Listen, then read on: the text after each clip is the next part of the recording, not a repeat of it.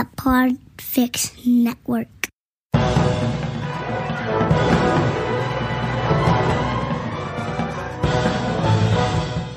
Hello, everyone.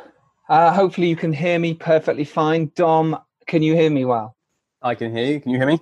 Yeah, I can. Hello, everyone. Thank you, and welcome to the first ever online Make Your Film slash Filmmakers podcast mashup. How you all doing? You can't answer me because you're all on mute. Dom, how are you? I'm very good. Yep, ready for an exciting event. So, why are we here? This is an online summit. Obviously, we can't all meet up in person and do the London Make Your Film event that we usually do uh, because of coronavirus. But we're here for filmmakers, actors, producers, directors, everyone in the film industry who's looking to know what to do, to be motivated, and how to get projects developed in lockdown. Absolutely. Uh, Dom is exactly right. Uh, bear with us. It's the first time we've ever done this, so it will probably mess up. But let me introduce to you uh, my co host today. It is Dom Lenoir. He is the man to my left. Hopefully, you're left that way, either way. And he is a fantastic producer and director, and he has made some amazing feature films. He made three feature films before the age of 30. One of them was a fantastic Winter Ridge, which went on to win uh, 16 awards. Is that correct, Dom? That's right. Yep. Yeah, went on to do that, and he also um, has produced uh, recently "I Love My Mum" and the very fantastic soundtrack to "16," which just started its cinema run before COVID nineteen got in the way. So we will be talking about things like that today and what you guys can do during this period. Um, Dom is a brilliant guy. He's my co-host, uh, Eleven to Pieces. So welcome him to this event. Well, thank you for the very warm welcome, Giles. And this is Giles Alderson, who has also directed three feature films one doc, which is World of Darkness, two features, including The Dare, which is now out in the US and Canada, and out in the UK in October through Lionsgate. And recently, his historical I've lost my place. Historical action film Arthur and Merlin Knights of Camelot. He's also produced the serial killer's guide to life, which is now available around the world, and he is the main host of the number one UK filmmaking podcast, aptly titled The Filmmakers Podcast, which you can now listen to wherever you get your podcasts. There you go. Thank you, Dom. I did like the news then. The main news tonight will be uh, COVID. Sadly, that is the situation that we're facing right now. Uh, and as as filmmakers and creators, we're going to find that very, very difficult. It's going to be a tough time. A um, bit of housekeeping, first of all, before we delve into that. And we have our fantastic guests, which, guests, which we'll announce very soon. John will do that. But first of all, you can see down in the chat to your right, if you've not been on Zoom before, there's a little chat box down your right. Please just uh, save that for questions rather than saying hi. Um, it's more useful for me to find them. And Robbie McCain who is on the Make Your Film list. So if he replies to you, uh, thank you, Robbie, for doing that. So he'll be putting up your questions and the favorite ones and sending them to me and Dom, and we'll be reading them out when and if we can. Um, yeah, so if you do come in as a video, someone's come in as Steven Spielberg there. Hey, Steven, thanks for joining us. I love you can write whatever name you want. It's brilliant, isn't it? Um, yeah, normally we do these things live. As you know, we do the event in London, and obviously now we can go all around the world with this as well, which is super exciting for us. Um, but Dom, we wanted to talk about the situation right now as well uh, and how we're feeling. So before we get to our first guest and we announce everyone, tell us about how you're feeling at the moment and uh, what you're doing to keep going and um, surviving in this time. Well, I think it's quite a difficult time because you can't just uh, I think there's a, there's an assumption sort of going around that you just have all of your days to be collaborating and working and kind of doing the I've got to write that project or I've got to get this off the ground. And the reality is that motivation doesn't always work that way, and it is a, a challenging situation for everyone. For me, I've been plugging my way through as many TV series as I can. Uh, I've been reading books. I've started writing a novel, so that's like another skill to learn. Congratulations! Um, Tell me more about the novel. Oh, well, I'm, adapt- I'm adapting a um, a script of mine that's going to be a while coming, um, but it's a very it's, it's a very interesting way as a writer to flex that muscle because you have to think about the psychology and the thought process of every single character as well as all the the normal stuff that you will do in, in, a, in a script writing. So that's been like a, a very steep learning curve. Um, been watching some excellent master classes, uh, which you can you know find out from Hollywood and people like Neil Gaiman. Uh, about the writing process and anything really. There's, there's cooking ones you can kind of keep yourself immersed. So I think it's a very good time to learn, um, even if you're not spending all of your day doing that project. You can still use this time productively, even if you're not feeling particularly motivated. Totally agree. Uh, I think that's um, a very sensible thing to do. Um, another bit of housekeeping before going to that as well. Um, it is that this will be going out tonight, tomorrow morning as a podcast as well, as part of the Filmmakers podcast. So you can listen back uh, to this tomorrow, which should be really exciting. Um, and do to please tweet out about this event. I think it's very important. We will be doing another one on April the 20th, Dom, is that correct? Yes, that's right. Yep. Okay, Already cool. got a couple of guests confirmed. We have, and we can announce them now. It is, in fact, Scott Beck and Bryan Woods, the writers of A Quiet Place, and also directors and writers of Haunt, which is a fantastic, fantastic horror movie if you haven't seen that yet. But I imagine most of you have seen A Quiet Place. They'll be joining us on April the 20th, and we're getting some other good guests as well. So please uh, keep that date uh, available and join us again then. Hopefully, we'll have some news by then, and we will have moved away from this corona in some way. Maybe we'll be allowed out by then. I'm not sure. But in the meantime, do tweet us at filmmakerspod uh, or at make your film 20 uh, about this event and let other people know about it. They can join in now. Send them the link and they can join us. We wanted to do this to help filmmakers, didn't we, Dom? We wanted to just keep this going. Yeah, because there's not there's not really a, a, great deal of support, I guess, um, or information other than just be productive, which is a sort of a fairly vague thing. Um, obviously, a lot of people are offering masterclasses and uh, you know Skypes and, and, this kind of thing. But we thought that let's let's try and find out from some of the industry's top people about how they're surviving and what the the, the sort of climate and the the state of the industry is.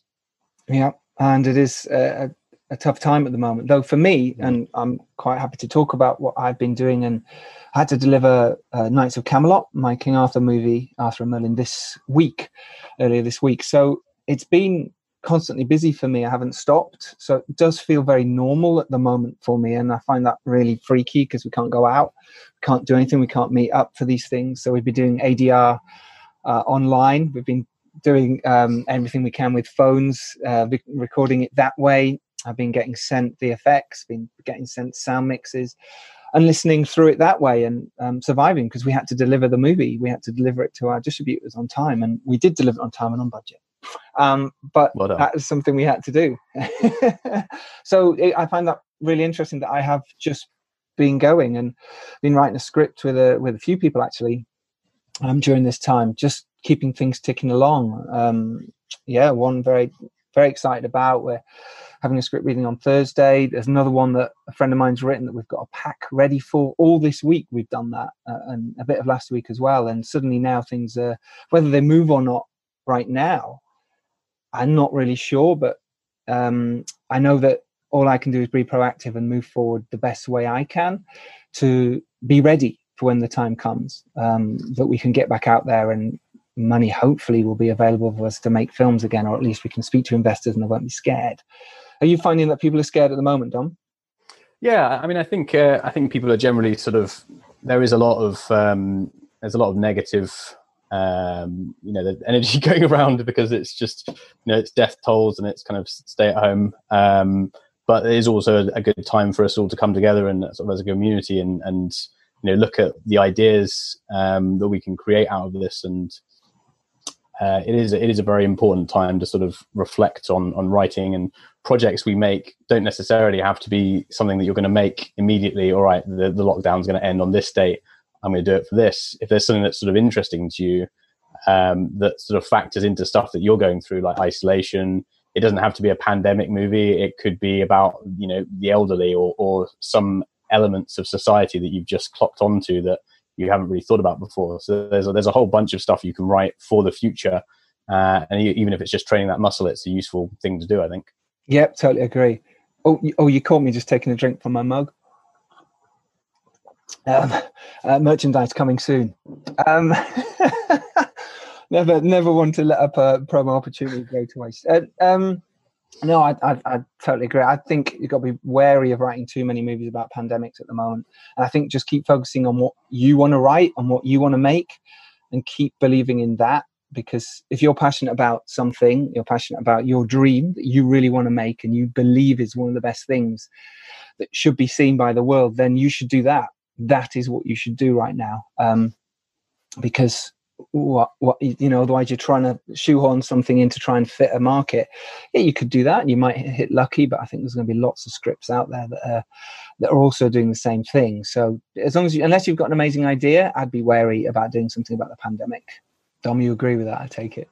Yeah pretty much. I mean i mean um i know i've seen a couple of people that got ahead of the curve and, and started developing stuff way back in in December. So there's going to be a couple of interesting projects that that come out early, and I think they'll probably do quite well. But I think as a general rule, um, don't don't sort of naturally go for that as your as your as your idea for you know the zombie apocalypse because it's just going to be an absolutely saturated market and. Uh, yeah, I think there's there's a lot of other elements and and depth to what everyone's going through at the moment that you can explore um, that go through you know past those ideas. Yeah, absolutely. I think it's I think it's I think it's time for us to just reflect as well what projects we have, what we really want to do. Because I don't know about you guys, but I've always got about 10 projects on the go.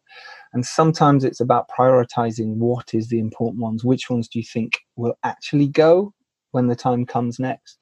And this couldn't be a better time for you to do that. And like Dom said, is to read, uh, listen to podcasts, um, inform yourself about the job that you want to do. If it's directing, get on the books that are all about directing. If it's screenwriting, there's so many courses out there for you that you can do now. And if you're a crew member, if you've got a camera with you, uh, if your director has got a camera, go shoot some B-roll. You know, you're allowed out for an hour a day. They say at the moment, so go shoot some stuff. And there's a there's a site called Black Box, and they will take your footage and they will sell it to Getty and other places like that. So if you've got a good enough camera, could be this, then go out and shoot some stuff. Don't be shy and think, oh, I don't know how to make money, because that is something we're all worrying about now is how to do it.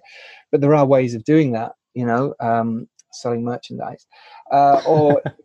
sorry. Um, but there is there is ways of doing that, and you might have some stuff in your house that you can sell. You know, put it on eBay if it comes to that. But I think you can be really proactive. Think further outside the box what you're very good at right now.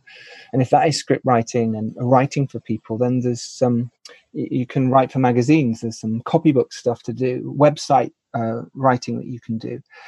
Blogs start your blog up. Um, as dom's doing write your novel. And i know that's not necessarily money right now but th- there's other things maybe you can do for that. Um, it's just not easy. It's going to be really hard for all of us and it is going to be tough but if we hang in there, and because what else can we do, really? Um, mm. Then I think I think we can come out this the other side, maybe stronger, and have better projects, and feel they're the ones I really want to make. And there, there is going to be there is going to be a boom of productions and TV and content and all, and all kinds of stuff um, when we do sort of get out the other end of this. So it's definitely the time to start planning like you know realistically planning like when am i going to shoot this? You know what are the steps to that i can actually be doing now? And getting the pitch decks ready and, and the packs and you know getting a script into a good shape is, the perfect time for that. Totally agree. I think people are going to go mental. I think when mm. we're allowed out i think it's going to be it's going to be like a beather in the streets i think people are going to be throwing scripts at you from they, they're used as toilet paper i think I think it's going to go a little bit, a little bit crazy. Um, let's come back to this. Let's touch on this a little bit more in a moment. I know that we've got quite a lot of our lovely attendees. Thank you so much for joining us, by the way. Um, but we thought we'd tell you now about who we've got coming up very soon, and then we'll introduce our guest. Um, I'll introduce the first one, Dom, and if you want to do the second. Um, so we have coming up later for you very soon the wonderful editor of Star Wars Rogue One, Colin Goudie. He is a fantastic man and he's got so much insightful knowledge for you. So he is coming up as well. Who else is coming up, Dom? Are we doing all of them? Yeah. Okay. Uh, so we have Finn Glynn, who is a fantastic producer. Uh, he has a co-owner of Infinity Hill, which is a production company, and it's pretty good. He's also done You, Me, and Him with David Tennant, um, so he's got some he's got some very insightful stuff about development and uh, how to put your projects together, basically. And we've also got Jack Binder, who is the Oscar-nominated producer of First Reformed, starring Ethan Hawke, oh, amongst yes. many other um, great Hollywood uh, stars that he's worked with over the years. He also runs Film Budget, which is a kind of a all-round film production company, um, and it's global and it's pretty great for putting together budgets and tax incentives and everything you can want with your film. Uh, and our last guest is Krysty Wilson Cairns, uh, who is the fantastic Oscar-nominated, BAFTA-winning writer of 1917 and Last Night in Soho, and she has some fantastic tips as well. But but there's a big but here. Yes. So uh, unfortunately, Krysty, being in the world of Hollywood, uh, has or fortunately meetings. for her, fortunately for her, yeah, uh, has a Hollywood meeting this evening over the studio. Uh, therefore, she couldn't actually come in on the allotted time that we were hoping for. But, so but, we, but we have already recorded her this afternoon, uh, and we had a fascinating chat with her. So we're going to be playing for you the conversations we had, uh, asking all of the questions and getting some absolutely fantastic insights for you to start off the evening before our other three live guests join us straight afterwards. Absolutely. So, apologies that you can't ask Krysty some questions directly, but hopefully she'll be joining us at the next uh, Make Your Film live event, um, which is hopefully I don't even want to put a date sometime on it. Sometime in the future. Sometime in the future. So she will be joining us then for those questions. Um, but you can ask our next guest questions in the box, and like I say, we will try and get to them when and if we can. I feel like me and you are like a poor man's John Krasinski at the moment. really yep. bad, lame presenting. So apologies for that. Um, we're not presenters, but we do want to give you um, information to help you survive during this time. Um, uh, so, should we get going, to Krysty? a bit, a bit heavy on the uh, the Anchorman impersonation. Yeah, I do like that. Thanks. Um, so, should we get to Krysty? Should we do it? Should I try yes. and do this? Okay. What I have to do now is share my screen as recording earlier. This might go wrong. Here we go. Sharing the screen. There we go. Right. Okay. We are about to go live. Who are we about to go live with, Dom?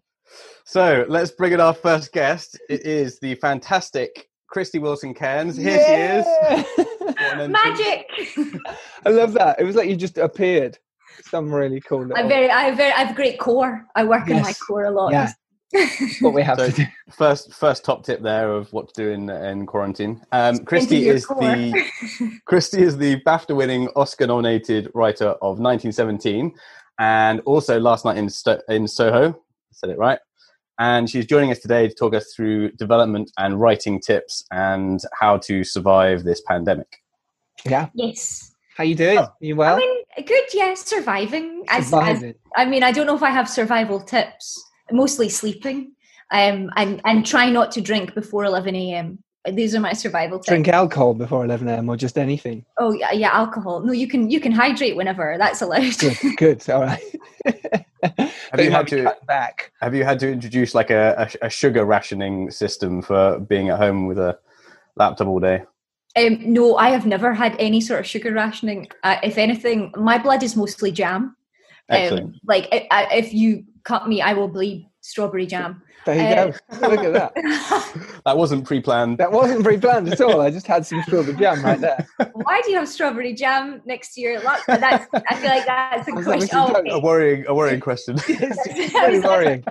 worrying right now. That it is being recorded. I don't want to have to testify in a court of law or anything. Probably best. Yeah, we Probably don't want to get best. ourselves into a jam. Yeah. Um, so, a quick one from you, Krysty. So, um, how are you finding the industry at the moment? I mean, you've got a fantastic. You've got Hollywood meetings later, which is why we're doing this not live. Yes. Um, so the industry is obviously carrying on for you. What have you noticed about how things are changing, or what people should be doing to survive in terms of projects? I think well, it totally depends on what stage your project is at. I mean, I have I have a couple of films that were about to go into production, um, so obviously nothing's going to happen with them, and it's a great time to you know see if you were about to shoot to check that script. Like make sure you've got everything right. Like it's it's a good time for writers and directors who are prepping. Um, it's a bad time for anyone who's halfway through production like my commiserations because you build a sort of momentum up with that and then it's hard to get that again from scratch. But again what you can be doing is watching your rushes looking back over your stuff. Now's the time to tweak. You've basically got like free time to sort of imagine the, the second half of your shoot as reshoots so, you know, there's a lot you can do. I think industry wise for writers, everything's still carrying on. Um, people are still desperate for content. Uh, there's, you know, whatever looms in the horizon with the writer strike that might come up, or, you know, the problems with the agencies and non franchise agency agreements, all that. Um, you know, who knows what the future holds. So, you know, make hay while the sun is shining. I believe that's the farming term. Um, so I would suggest like keep working, keep on Get into farming as well. Oh, I love. Well, you know, uh, we might have to. It could be the apocalypse. I think Um, you're absolutely so- right. Yeah. So, I mean, do you, do you think there's going to be a boom at the end of this? Because I mean, that, that's kind of my my thoughts. That obviously it's going to be pretty horrendous in the short term, but afterwards there's going to be a lot of stuff going into production. People are probably going to see a rise in the cinemas if the cinemas can kind of make it through the next couple of months. Um, yeah. Oh, look. I mean, that's the thing is, can can the cinemas make it through? Um, Mm. and that's the like our sincere hope. I think it's all as filmmakers is that the small independent chains like survive this because those are the ones that are going to show your films. Yeah. By and large, like those are the people that you go to first before you get to Cineworld and Odeon and all that. Um, so fingers crossed for them. And I would echo my friend Edgar Wright um, when he says, "Hey, if you're Name drop there. to, well, you know, you got name drop them my friend. my, buddy Edgar. Um, if you are able to sign up for memberships and everything like that, like do it now. Like join all your favorite cinemas. I know you can't go to them, but a lot of them have online stuff as well that you can use, and you know, consider it paying it forward. So yeah, if the cinemas survive, I think there will be a boom. I think there'll be loads of going into production. I think I don't think we're going to make a lot of um, downers, shall I say? So Mm. if you're if you're writing a movie that's about people getting stuck in quarantine, like I'd really seriously reconsider it because yeah. Yeah. cinema at its best is escapism, and dear God, do we need to escape? That's the thing, and I think I- you're right. A lot of people have been writing right now. I know a few people who started to write films based on this and based on this pandemic. And I'm like, but there's going to be loads, and Yeah. no one's going to want to see that. We've done I it. mean, I mean, I I think I think there's also there's a, there's a larger there's a larger kind of element that you can look at in terms of if you're if you're desperate to write a drama and you do you do want to do that project still. Yeah. You know, the the isolation side doesn't have to be about a pandemic. It can be No. about the elderly. It can be about you know hospitals. It, it can be about terminal illness. It can be yeah, about all the people that are stuck in these situations that people we just don't actually think about until we're all thrown into it. That's it. I mean, also you, you you can take it to the nth degree. You know, you can put it in sci-fi. Look Mm. at Moon. Moon is not is obviously a film about isolation. Yeah. It has so many resonances with that. But yeah, I wouldn't I wouldn't be I wouldn't be rushing out to to write uh, Contagion again. Put it that way. no, absolutely, and that's done really well lately, hasn't it? Everyone has watched it now. I think it's probably tailing off. People have gone, yeah, I'm kind of, I'm done with that, and it is Yeah. quite frightening. Um, You have to be very very good to to create Yes. something like this. So you do. So what's um again of your as your um, sort of schedule changed? How you write at the moment has that changed at all? Have you, you know, for writers out there who are kind of going right, what do I do now? How do I sit and write my script differently? Is is there anything that's changed within your path? yeah. Well, look, I mean, I work from home, um, and so everyone else got trapped at home, but I get trapped at work. um, so like you know my my day went from like you know i'll work i'll work during the day for a few hours and then i'll go out and i'll have lunch or i'll, I'll go out and meet friends i'll go to the cinema to hey there's no real kind of cut off point um, so you have to actually be a bit more militant about when you stop writing um, Mm. which i know is an insane thing to say but you will burn out and also like give yourself a break it's a global pandemic you know these come around what once every 400 years Let's hope. Fingers Fingers crossed. crossed. like you know don't don't beat yourself up if you're not shakespeare writing king lear is what i'm saying is like take this as an opportunity to spend time with yourself practice self-care all like look after your mental health and everything like that if writing is escapism and you get to go and disappear into another world for four or five hours a day definitely do it. But don't sit at your typewriter or your keyboard and flog yourself. Like you know the world is anxious enough. You don't need to add pressure onto yourself just because you're not writing a masterpiece whilst you're stuck at home trying not to die. That's great. Yeah, uh, and I, I- I think I think that's a very good point as well because there's there's there is this kind of pressure like oh you've got all this time, but first of all it's actually it is you can't always get into the right zone when you're stuck in this kind of situation to write. And secondly, there's a lot of things you can do that will help anyway, like reading books, going Yeah. you know burning through TV series, watching master classes. You know all these things will help towards your knowledge base and your ability to make films. So isn't- massively isn't and like you know you know those movies that you kind of like oh i should watch them but i don't quite have time this weekend now's the time now's the time to watch all the German expressionist films. Do you know what I mean? Like, what else are you going to do? You're stuck in. So um, true. like, burn through those kind of films. Burn through the films that you weren't sure about.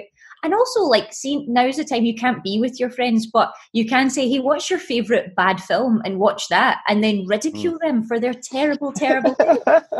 Um, So knock you your friends. That's a, that's a good tip. Yeah, I love to make fun of my friends' bad taste films. yeah, that's a good. love one. um, my friends. Um, so, so, um, should we should we jump in with a question from uh, a couple of people who uh, wanted to ask you some some Sure. questions? Um, if I can find my phone, yeah. I've got um, I, I- as a new writer. This is from Lydia uh, Andrakopoulos, uh, and she asks, as a new writer, would you recommend writing a treatment and send it to an experienced writer to write, or should you just dig in and write it yourself? Um, as in, send an experienced writer your treatment to write the movie. Yes. No, never. Absolutely not. Um, the reason that you should be writing is that you have something to bring to this story. There's something in it that excites you, but also that you've got a, a different take on it. If you Mhm. think someone else can write it better than you, you, you're probably right. Someone else definitely can write it better than you. Someone else can write it better than me.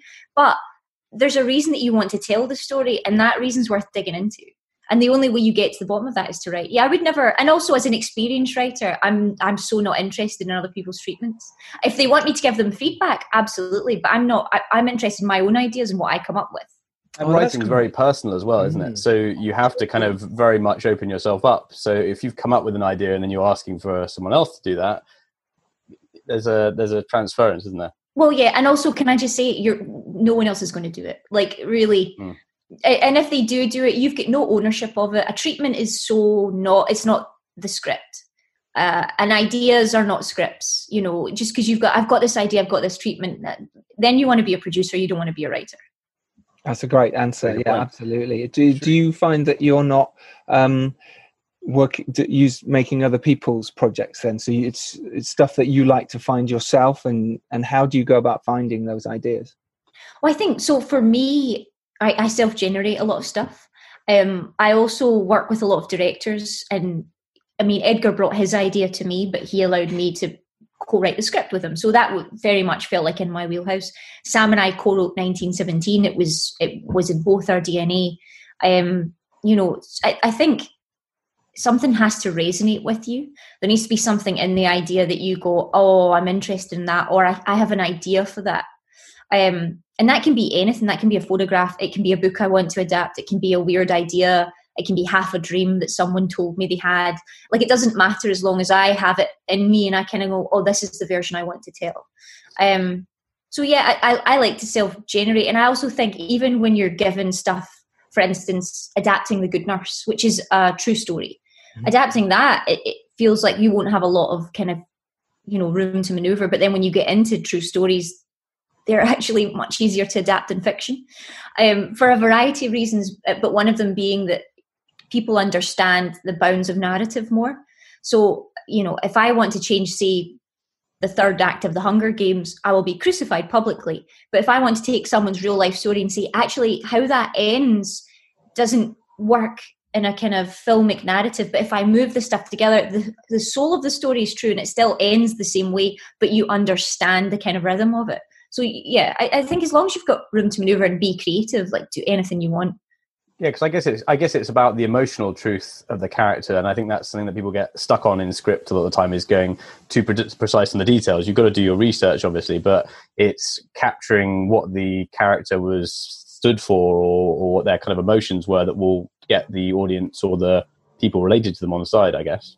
Exactly, exactly. And also, you know, remember what you're doing. You're writing a movie and it's going to be 125 pages max, please. I mean, look, Please. some of them will go to 140, but that's fine. But, you know, what you're trying to do is tell a story. You're not trying to reinterpret someone's life. I, I, I can't take a real life person and paint them on the screen in all the intricacies and the details of them. And, and it would be foolish to even try. So what you're trying to do, as you say, is you're trying to take the concept of truth and storytelling, smush them together, and come out with something that feels fairly true and is true, especially with people's lives and life and death kind of situations. You you don't want to fuck around with that. Hmm, Can I swear? Yeah. Yeah. Fuck it. okay, good. I always forget. Too Um, late no, now. you don't want to mess around with that. But at the same time, like you you are trying to provide entertainment. So it's a tightrope walk, and it's something that you kind of refine throughout the script. It's not something you know first time, and it's something that you use producers and everybody else, and the director helps you to kind of walk that tightrope. Very so, good. so in, in, terms of in terms of when you're sort of in the idea stage, and this, this, could be like you've just had an idea when you're out and about. Do you write down random scenes sometimes that have no sort of relevance just for the sake of it? Um, when you're sort of looking at getting a script, how does that research process go in terms of like, all right, I'm going to do these treatments, or I'm going to kind of bunch these ideas together. This is ready for a script now, or maybe this one needs to be parked for a while. Um, Oh, it's different every time. Well, so when I'm out and about, I have a little notebook or I make a note on my phone. And if I come up with something, even if it's like a big idea or if it's like a line of dialogue for a character, or if I overhear see some someone say something, I'm like, that sounds exactly the way I want that character to sound. I'll write that down. Um, and I have um, countless volumes of these little notebooks that I kick about. Um, and I'll, I'll, I'll even when I'm reading, if there's a sentence I like, even if it's got nothing to do with anything I'm doing, I'll put that sentence in the notebook because I'm like, oh, that's just why. Why do I like that? And eventually, something along the line, five years from now, I'll be writing something. I'll be like, oh, that sentence is that character, and so I do all that. So I, am I'm, I'm like a magpie. I'll just hoard everything. I'm like, oh, fancy. Um, I do treatments. I always do a treatment. I do a treatment for myself anyway because I don't think you should start writing a script until you know how it ends. Even if you're going to change how it ends, just for the first draft so you can get out that second act. Otherwise, you will get trapped on page seventy. I can assure you. If yeah, you do not know how it's going many times to me. Yeah, just absolutely. and you'll you'll write yourself into circles, and you'll write cool stuff, but you won't be going anywhere. Um, mm. So I always start with the treatment, like a bullet outline, beginning, middle, and end. Um, talk. I think about the characters. I actually talk about it with people in my life as well. Like I'd be like, oh, I'm thinking about doing this, and, and what do you think of this? And this is the story, and I'll tell it to them as if it's a campfire. Like I'll do all that, and that's how I'm kind of like sounding things out. I also like to do a treatment because it's really helpful when you're working with producers or directors um, to have it on paper because my idea of tone and style and characters and, and everything is could be so different from what's in your head. And it's much easier to sort that out in treatment stage than it is at script.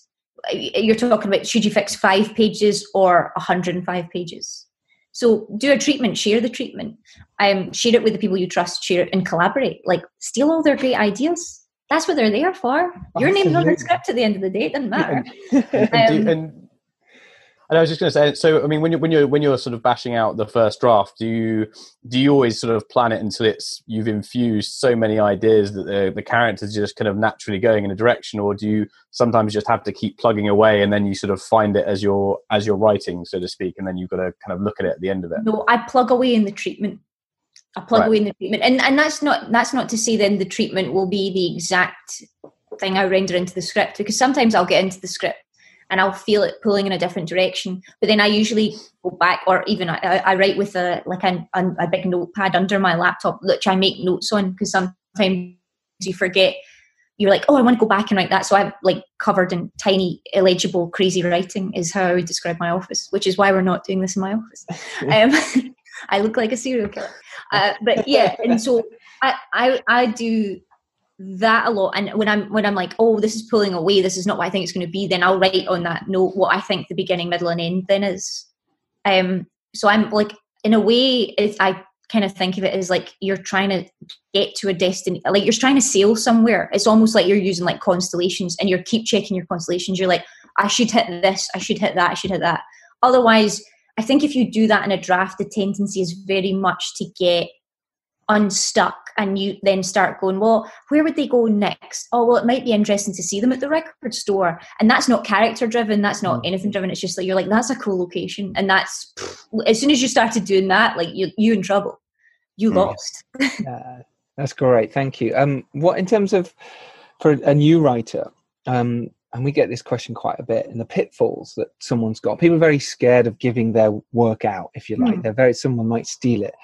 Even pitching it to friends people don't. And i totally agree with you. You should always be pitching because someone will just say well that doesn't make sense or i've uh-huh. seen that in another movie. Yeah. What are pitfalls in terms of what writers should look out for when sending their projects out producers wise? Is there anything that they should be careful of? So here's the thing. I have never had anyone want to steal my idea um, I've never I've had someone steal a very similar idea after a script was already written and sold, um, which was weird because they were a friend of mine, and I was like, "But remember, I wrote that." Um, and then they were like, Um, so I've had that. Still a friend, or Yeah, is Still a friend? No, Is the serial shockingly, shockingly not anymore. Um, First victim. She's like, yeah, I definitely renamed the guy who gets murdered in it. yeah, exactly. Yeah, But, so I've, I've had that, but I've never had someone steal an idea. Because here's the thing the idea is not the commodity. And this is what new writers forget. The idea is not the commodity. You're the commodity. You are selling yourself. hmm See if someone can do a much better job of it than you. Tough. You're still new at this. You just need to keep going and keep working at it and get better at it. But ideally, what people are paying for when they pay for your idea is you writing it. Mm. So, I mean, I, I would urge you as a new writer to write things on spec. And that, that's so easy to say now from my gilded chair where I don't have to worry about money. But when I was writing, I was a bartender and I wrote at night and I wrote in the bar because I had really great bosses. Um, and I and I wrote my stuff on spec because, well, frankly, as a young woman writing action, I wasn't getting a whole lot of calls. um, Mm. And second of all, I wanted to write something that was pretty different from the normal things that get made in the UK. So I wanted to write big budget action thriller war movies.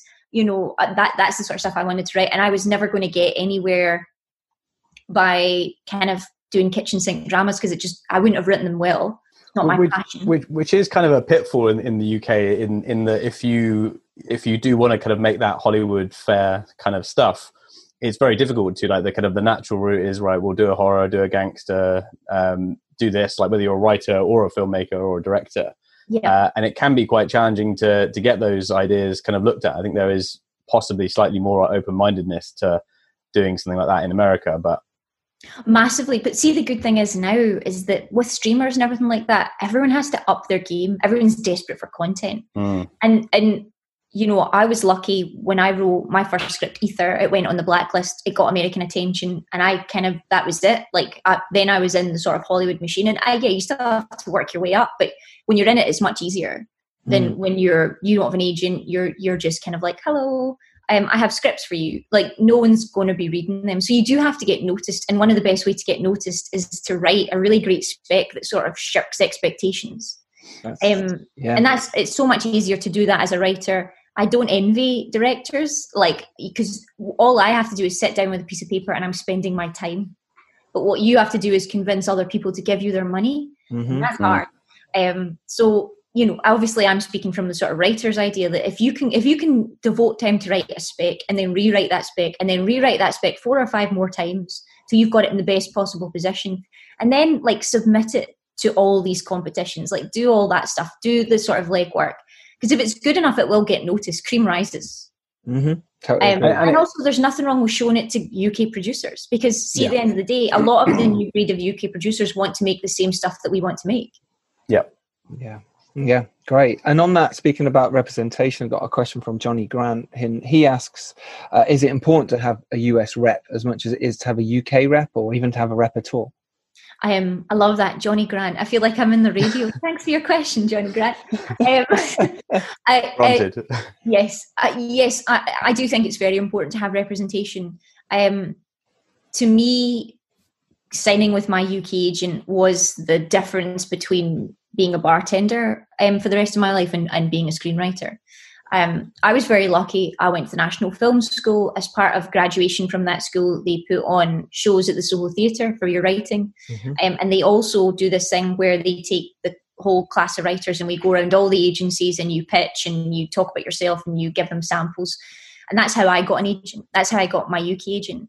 How I got my United, uh, my my US agent um, was I sold Aether on the blacklist. Four or five agencies contacted me. I actually went out there and met all of them because here's the thing when you're based in the UK and you're going to take on a US agent, you better be sure that you like that person and that they represent you um, and that they're your kind of person.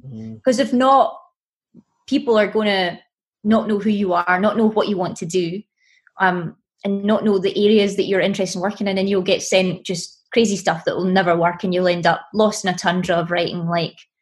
And no offense here, but like "Girl on the Train" twenty five. Do you know what I mean? Because they, they associate certain people with certain things, and they just bunch you all together.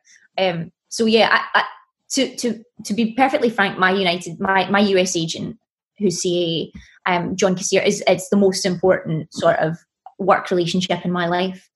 Uh, That's he. That's really well, yeah, but and he's also like one of the first people that reads my work. Um, he gives me feedback on it. He tells me when I've got ideas, I'll say to him, "I'm thinking of doing something like this," and he'll say, "Just be mindful of there's this script out here, there's mm-hmm. this book that's about to get optioned, there's that, that, and that." And also, if you have any book that you want to write, say I read some obscure print thing, he's the first person I can phone and be like, "Hey, where are the rights for this?" And he will find them.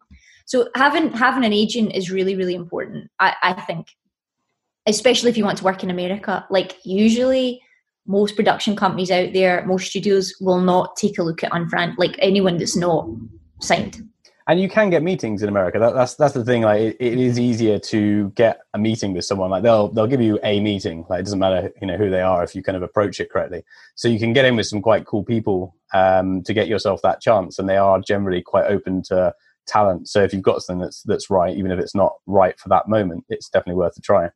Yeah, massively, massively. Brilliant. Um, have we got one more question? We've got time for one more question, Dom. Yeah, I've got one from Victor. Um, how do you approach a historical script? What steps do you take? And yeah. um, so writing historical, uh, handy. I've done a couple of them. Mm-hmm. Um, so I think the very first step I take for any project is uh, do I want to do it? Because um, obviously you're going to devote a huge amount of your time, your energy, your mental health is all going to um, be sucked into this. So that, the very first thing is I think, do I want to do it? Um, what why do I want to do it? Like what about it interests me? Because um, the big thing you're going to get asked when you write a historical script is why is it relevant?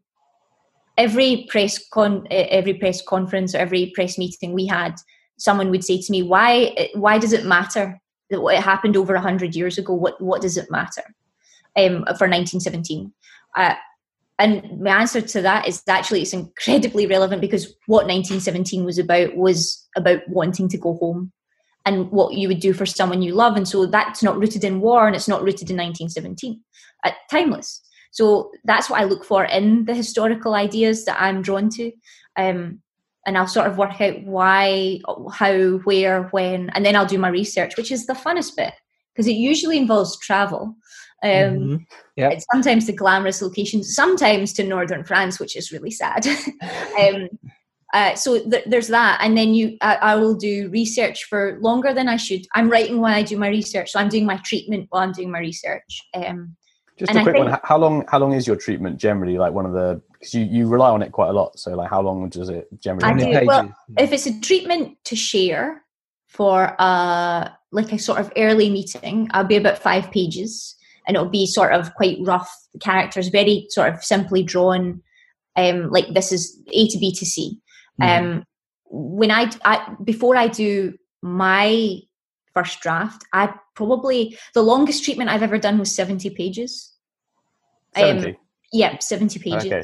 Wow. Um, seven zero. basically a script.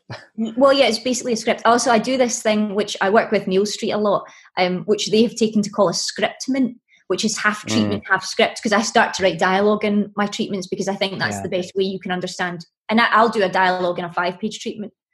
Do you know what I mean? Like I'll, I'll, I'll open it with dialogue or I'll close it with dialogue because that's how you understand the tone, the characters, who they are. Um, dialogue should be very, very specific to each person. Do you know what I mean? Like I speak mm-hmm. differently from you two not just because I have a mad accent. Like it's my rhythm, my patterns, all that kind of stuff. What I'm going to talk about is so different from what you're going to talk about. So that all has to be intrinsically in there as early as you can.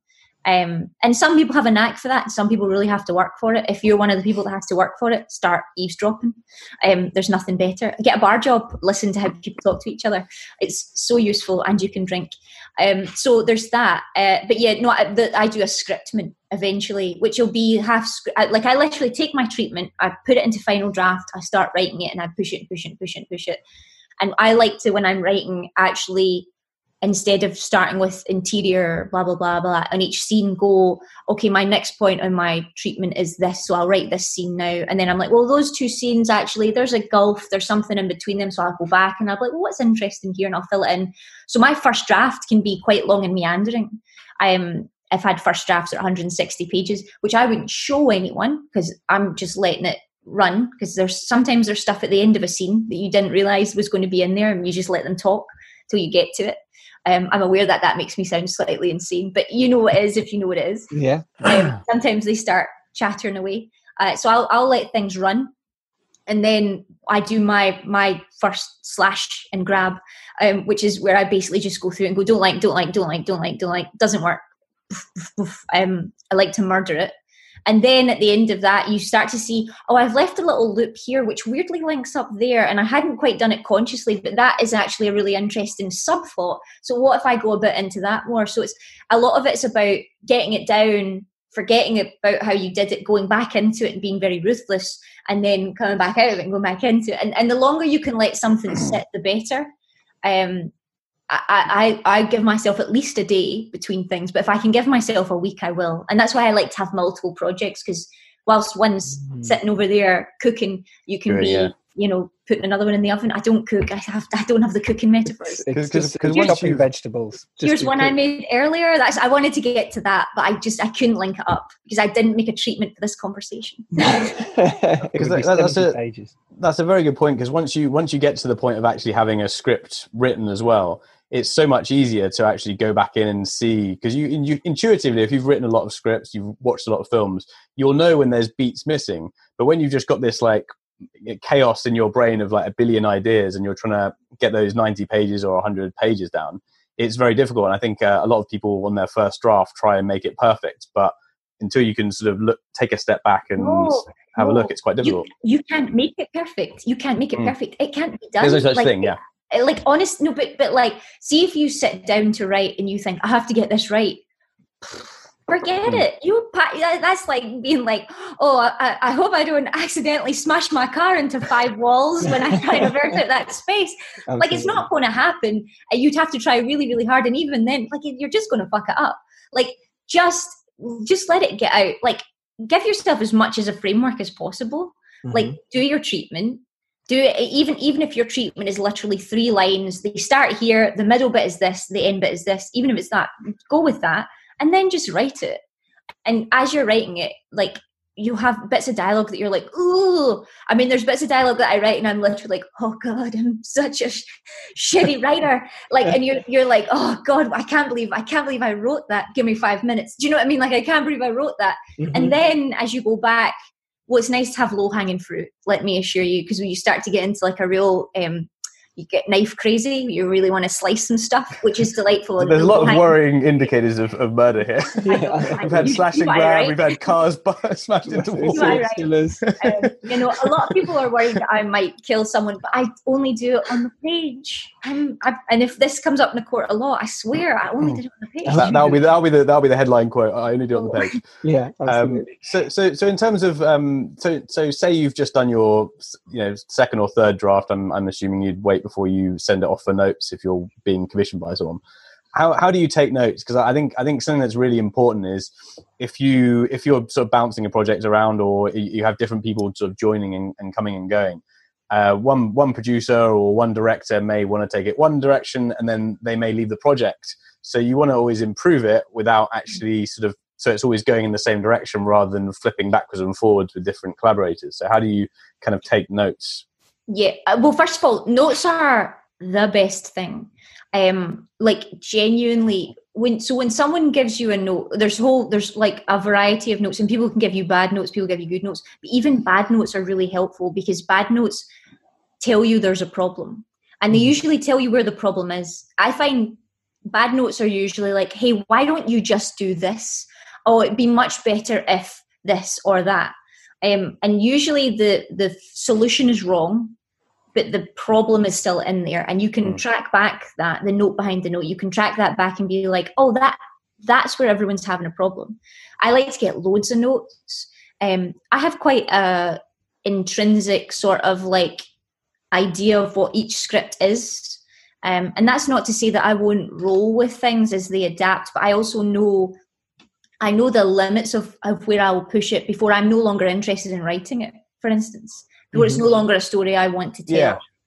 Because that, cause that that can happen. You can you can adapt a, a, script to fit someone else's notes because they kind of can't see your version, and then you know before you know it you're kind of you've got something in front of you that you you have no no connection to and yes. there's nothing not even personal to you anymore no exactly and that's happened to me that's happened to me in a project when i was sort of younger and and still trying to understand the studio system all that kind of stuff yeah i got sucked into that um and it's very easy to sort of i think be worn down by that mm. but i think if you so what you really need to do is really need to be like what is the story i want to tell what are these notes giving to me that allow me to make that story better. And also, all notes should be discussions.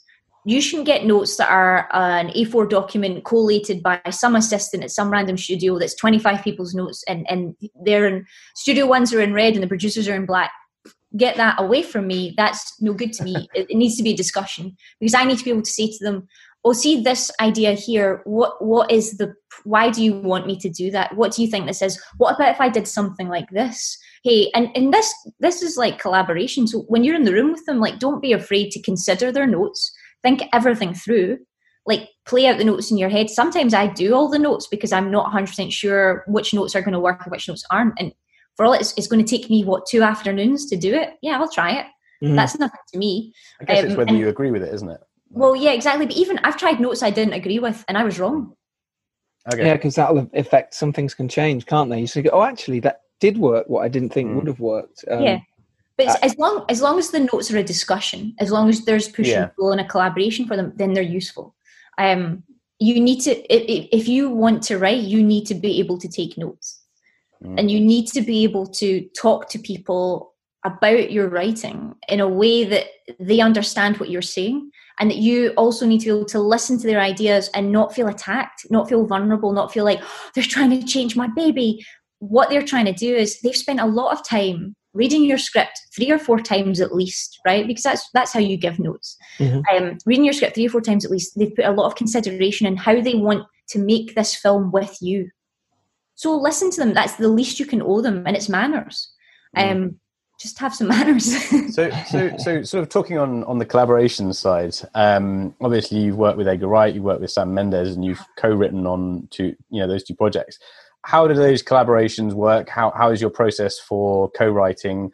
Um, how has that differed to kind of some of the other collaborations you've done, uh, or you know, writing a solo project in terms of like, you know, do you write one scene each and then you cross over, or how does it work? You know what that the actual kind of methodology of it is sort of irrelevant because um, then that, that actually actually writing is just writing. It doesn't matter if you're doing it with someone else in the room or if you're doing it, you know, Sam in New York, me in London, Sam in New York, me in LA. Do you know what I mean? That that that doesn't actually matter because um, it's just stuff going down on the page. The, the real act of collaboration is before the writing when you are discussing the project and you're working out what it is, and that like in treat that it's very important when you're collaborating with someone to do a treatment.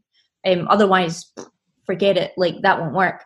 Um, so like sit down and and be in the same room when you're making this treatment and talking about the characters and who they are and what their dreams are the good a good collaboration is half the work like literally half the work a bad collaboration is five times the work um you know if you if you if you don't like working with that person if you don't gel if you don't have the same ideas you're just going to be going in circles because like, cause like I, you stylistically see the project as well because um, that that can be a difficult yeah. thing if you're if you're working with another a writer and they just see people differently to you.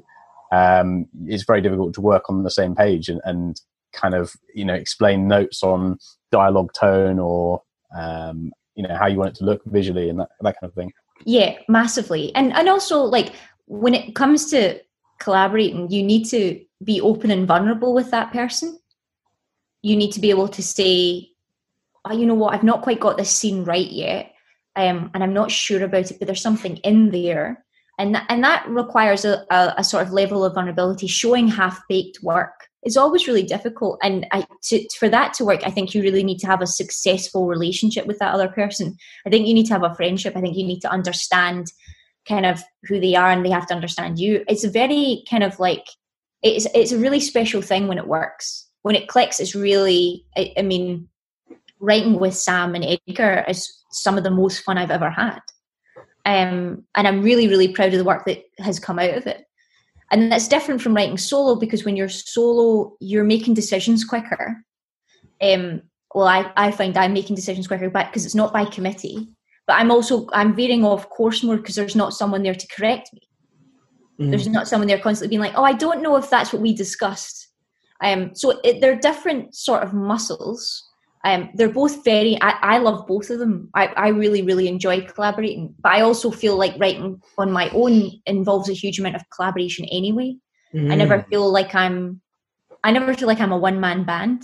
Mm. Um, You're always collaborating with yourself, I suppose. You, you, you using yourself, all the different voices. Board, yeah. All those useful voices, so useful. No, but it's it's it's it's a very kind of like it's a weird thing to do to sit in a room and to go, you know what, real world, you're not that important to me. I'm actually going to invent something. I'm going to have much more fun doing it than I will sitting here speaking to someone. Mm-hmm. That's quite a weird thing to want to do anyway. It's like being the drummer in a band. They're always weirdos, right? Hello to all the drummers out there. Yeah, drummers. I, I, was a drummer fan. Um, so like that's how I know. But it's like it's, it's like there goes there goes the next Queen biopic. oh, God, let me write music. I'm so tone deaf. But um, yeah, th- there's like you have to find the rhythm that you're marching to. You have to find this sort of internal beat that you're working with. And when you're when you're co-writing, that's different because you're it's not just a personal thing.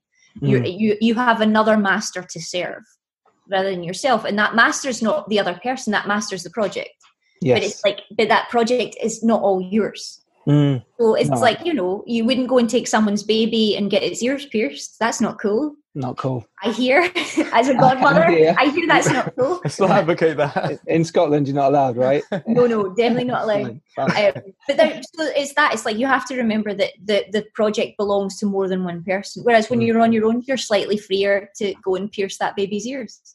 There you go. Not that you should. Not that you should. Not that you no, top, top no. tip for the top tip for this. Uh, but no, I, I love collaborating. I agree. I think it's a great way as a writer to to constantly be moving forward and moving your project forward. It can get stuck, whereas you work someone else and suddenly they can write a bit, you can write a bit, and it keeps moving. It keeps. And you can build a bigger, you can build a very big world when you've got another mind. When you've got two minds that kind of going in the right direction, and you mm-hmm. sort of mm-hmm. create this whole universe. There's just there's it's, it's ever expanding, isn't it? It's quite exciting. And also, it's absolutely glorious. Like if you if you don't want to collaborate at all as a writer, if you don't want to get known if you don't want to do any of that, like do not write for film or TV. It's the most collaborative of all the writing mediums. It really is. Like it only exists a script is not a product script doesn't i can't show a script to my friends and be like yay i did a thing but i can mm-hmm. show a film and that the whole point of it is like you're going on this shared journey. You're all going to work together.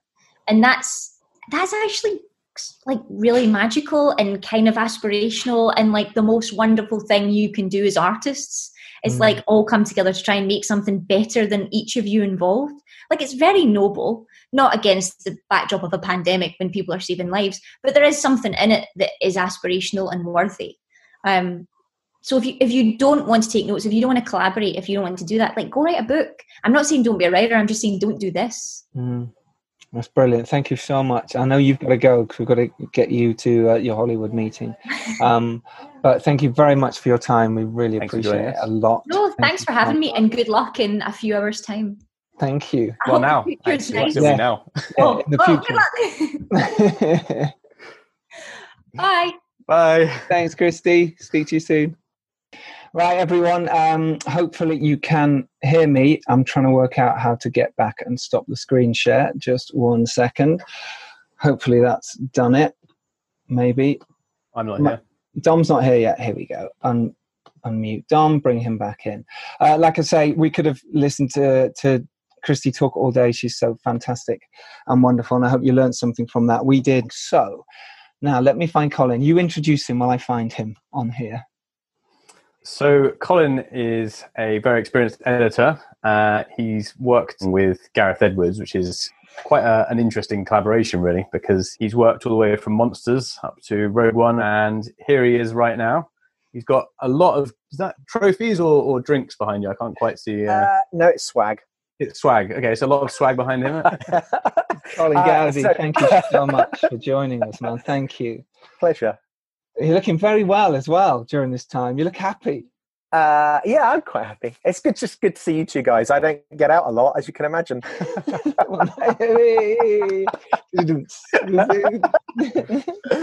um, is, is this just is this just the everyday everyday kind of life for you? In, in yeah, this of... is this has been everyday life for the last forty years. I've been training for this for forty years as an editor, haven't I? It's like, so it, and in case people didn't self isolation, like the t-shirt. The t-shirt is amazing. It's like I thought, brand. Yeah. It's brand. You know?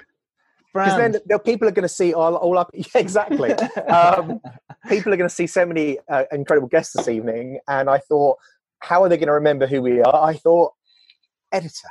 Editor. You know? Absolutely. So there you go. Now they remember. There we go. Um, Robbie has put up some words into the text box there for you to to remind oh. you who Colin is. Um, so, Colin, look, obviously, we want to talk about editing and your work with directors, how you do that, how you work with script writers in the early stage. But first of all, we want to talk to you about the best way to sort of survive during this time, the best way for filmmakers and creatives to carry on doing what they were doing before. And has anything uh, has it all changed for you, or is it sort of business as usual in terms of projects? It's, uh, it's business as usual just right at this minute because I was uh, I'd already agreed to do a short film after I just finished my last feature because it was going to be a nice little slot in between two films that I was going to do, and it was a producer that I I know who's a friend, and he asked me to do his, his short, so I agreed, and then of course my next two projects have completely disappeared. Um, so once I finish this short, I will be like everybody else doing all the things that the guests today recommend that we do during our period of self isolation. So hopefully, I can add to that that list for people.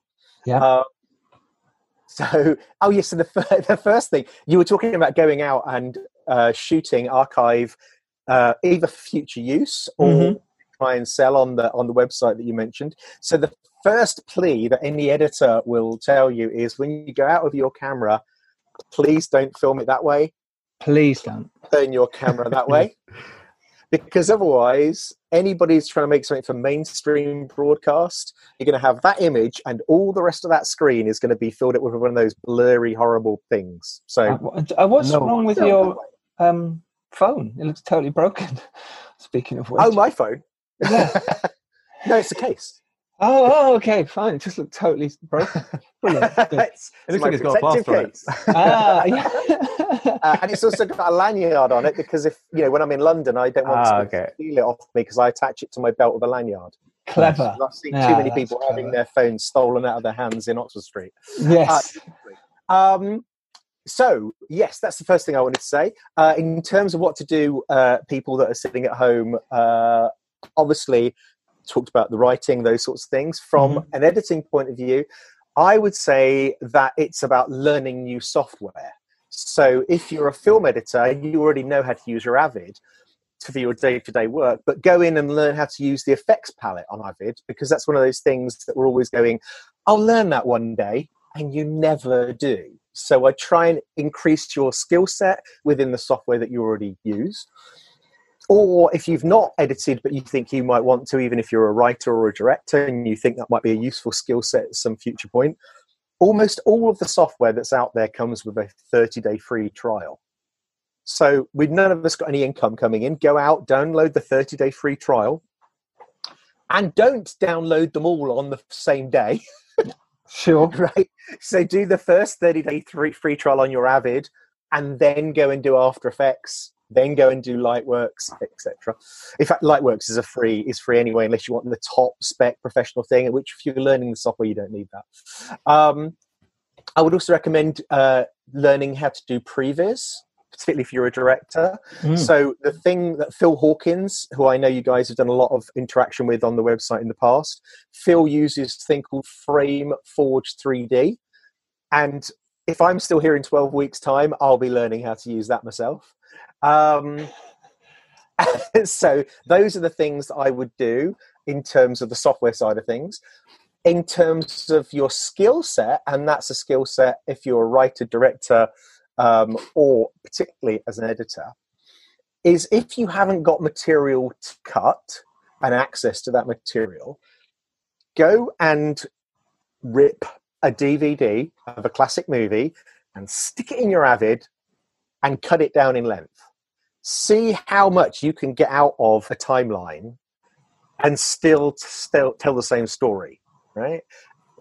Particularly with most modern films which we all know are always at least half an hour too long Absolutely. Do you know that's Right. absolutely really great advice, and I think it's I think it's really important that people learn new skills. Now's the perfect time. You know, Poppy uh, Roe learnt for a serial killer's guide to life. She learnt how to edit, and I think now for filmmakers is the perfect time to do something like that. She's a great editor now. She's a really good editor. She's really So, good. I You know. know, really good. Yeah. Um, so I would do that. Also, the other thing that's useful to learn to do, so not just cut down films in terms of how much it might you might watch a film and get two minutes out of it.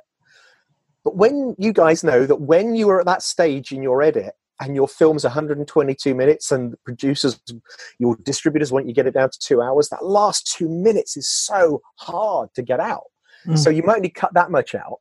But the other thing that's useful to do is a lot of films, when you finish them, if it's not a big studio picture, obviously, talking about independence, they go to Marketplace. A lot of people at Marketplace will not watch a two hour film. They will watch a 10 to 20 minute version of your film and they mm. will buy or sell your film based on that version.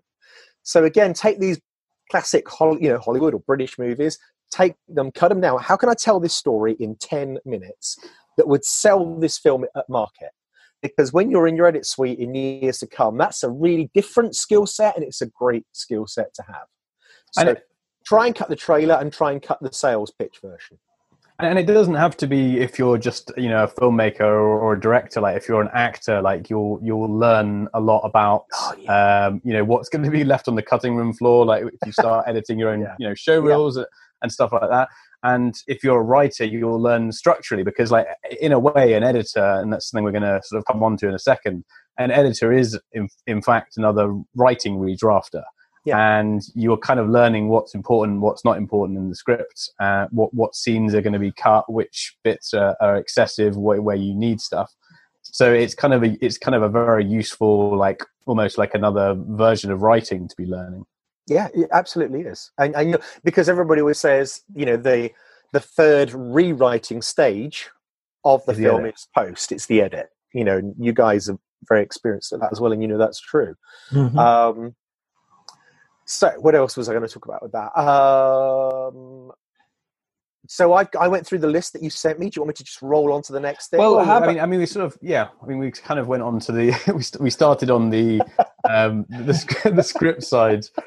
Uh, so you sometimes come on to projects at the script stage.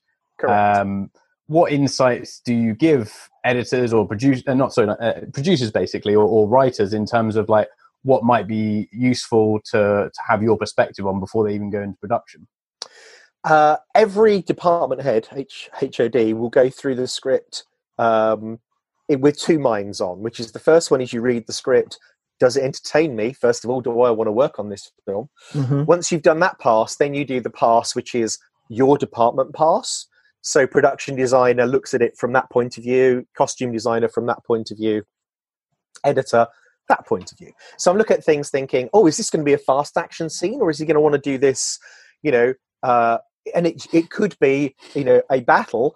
As it turns out, of 1917, might be the entire movie. Do they want to do it as a single shot? So, which can suddenly affect your role as an editor. Right? Well, you might not be needed if it's one shot. and, and ironically, of course, 1917 is full of edits. I know that's the thing. It absolutely is. Yeah. At which point, the editor's role is really crucial at that stage. Working with the cinematographer, working with the director. You know, it's too late if they bring 1917 in and it's not cuttable as a single shot, isn't it? You've got to be involved at that stage. So, um, yeah, so I will read it, and um, it's my three different readings of the script will be um, do I want to do the film? What's the editing uh, side of it going to probably be? and then it's the what's my input now going to be that i'm going to pass on to the scriptwriter um, the first questions that you know that i usually ask are who's the script editor and i will talk to the script editor as much as to the writer because they've kind of done that previous pass and i like to learn what they've cut out maybe and why they made those decisions and sometimes you might say well actually that was i did find that a bit confusing. You sure you want to take that out? Is there not something else that we can take out in its place and reinstate that? Um, or you might make a suggestion and they might say oh actually we had that scene. We lost it for budgetary reasons. And i'll say can we set it in the car static as opposed to driving? And then it's a less expensive shoot but it still gets across the information. And so i'll try and get my low budget filmmaking hat on um, to offer a suggestion of how something can be done that way Do you Uh, um do you come on relatively early then in the process, and do you think that's the best thing, and all filmmakers should do that and bring their editor on early? Okay, so I would say yes to that. However, the last feature I just finished, I was uh, hired for that job a couple of weeks before principal photography because they just didn't have an editor. The first assistant director working on it had worked on a previous film with me, recommended me. I straight away got the job. And so it was a bit weird to me to not have early input. The good thing about that script was because it was low budget, um, and it was a there was a writer and a writer director. If that makes sense. Mm-hmm. So it was a writer director with a writer collaborator. Yeah. Yep. So uh, the director's hat, uh, he had gone through and had cut the thing right down in order to get it down to the budget that he could get the money to raise because he was also one of the producers. So a lot of the work that I might have already done, I might do normally. Sorry, he had already done. Um, and that film, I think my first assembly was coming in at like 90 minutes.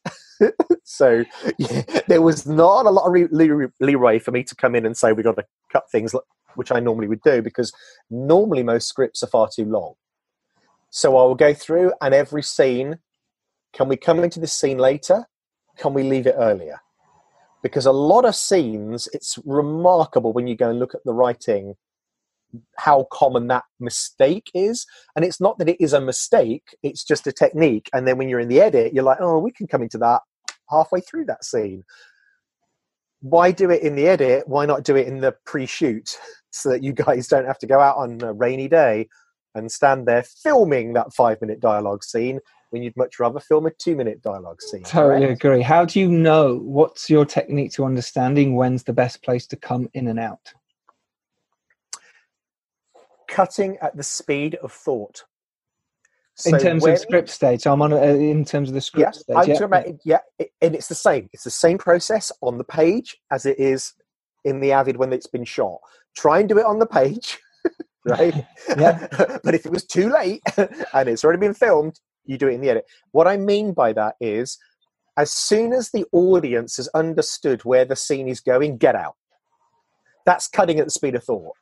You know, as soon as it's like, we need to get some money, you don't need the rest of that conversation. The audience is like, oh, they're going to go and sell the watch. They Yep. said in scene five. Cut to right. the pawnbroker. You know, you don't need the rest of that scene, which was, but that was my dad's watch. Oh my God. What you need to know is they're selling the watch. Move on. But do you, I- do you do you find that sometimes you have the opposite problem in in Hollywood, where kind of what you mentioned earlier about either budget or trimming down the length, you end up cutting down some scenes that you, as an audience, will help connect either logic or you know emotionally to the story. And by doing that, you have these kind of you do have these Hollywood films where it just jumps from this, and people think, "Hang on, that felt How like did we get there? How did we get there exactly? Oh, yeah, absolutely. Um, not with the filmmakers that I've worked with. I don't Mm. think. I'd like to think. Uh, I'd also like to think that I would be the first person in the room putting up my hand saying that doesn't make any sense anymore. um, however, if you're on a, if it's a big Hollywood movie, your test audience is going to tell you that, Mm. and they're going to listen, right? Yeah. Because nobody wants to make an incomprehensible incomprehensible film. Um, so I don't think it is a particular. I don't see it that as a Hollywood problem. There are directors working in Hollywood for whom that is a problem, but I don't think it's a Hollywood problem. Right. got you. That makes I- sense. Yeah, totally Mm. makes sense. I think a lot of sort of independent film level, we we usually bring the editor on last, you know, and I know you just said there that's not what we should do. We really shouldn't. And I totally agree with you. Often it's a case of budget. Yeah, Now, but in terms of Go budget, i i it's again, it's cutting your cloth according.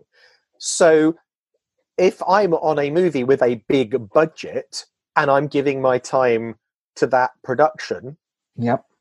then they have the, the ways of recompensing me for that.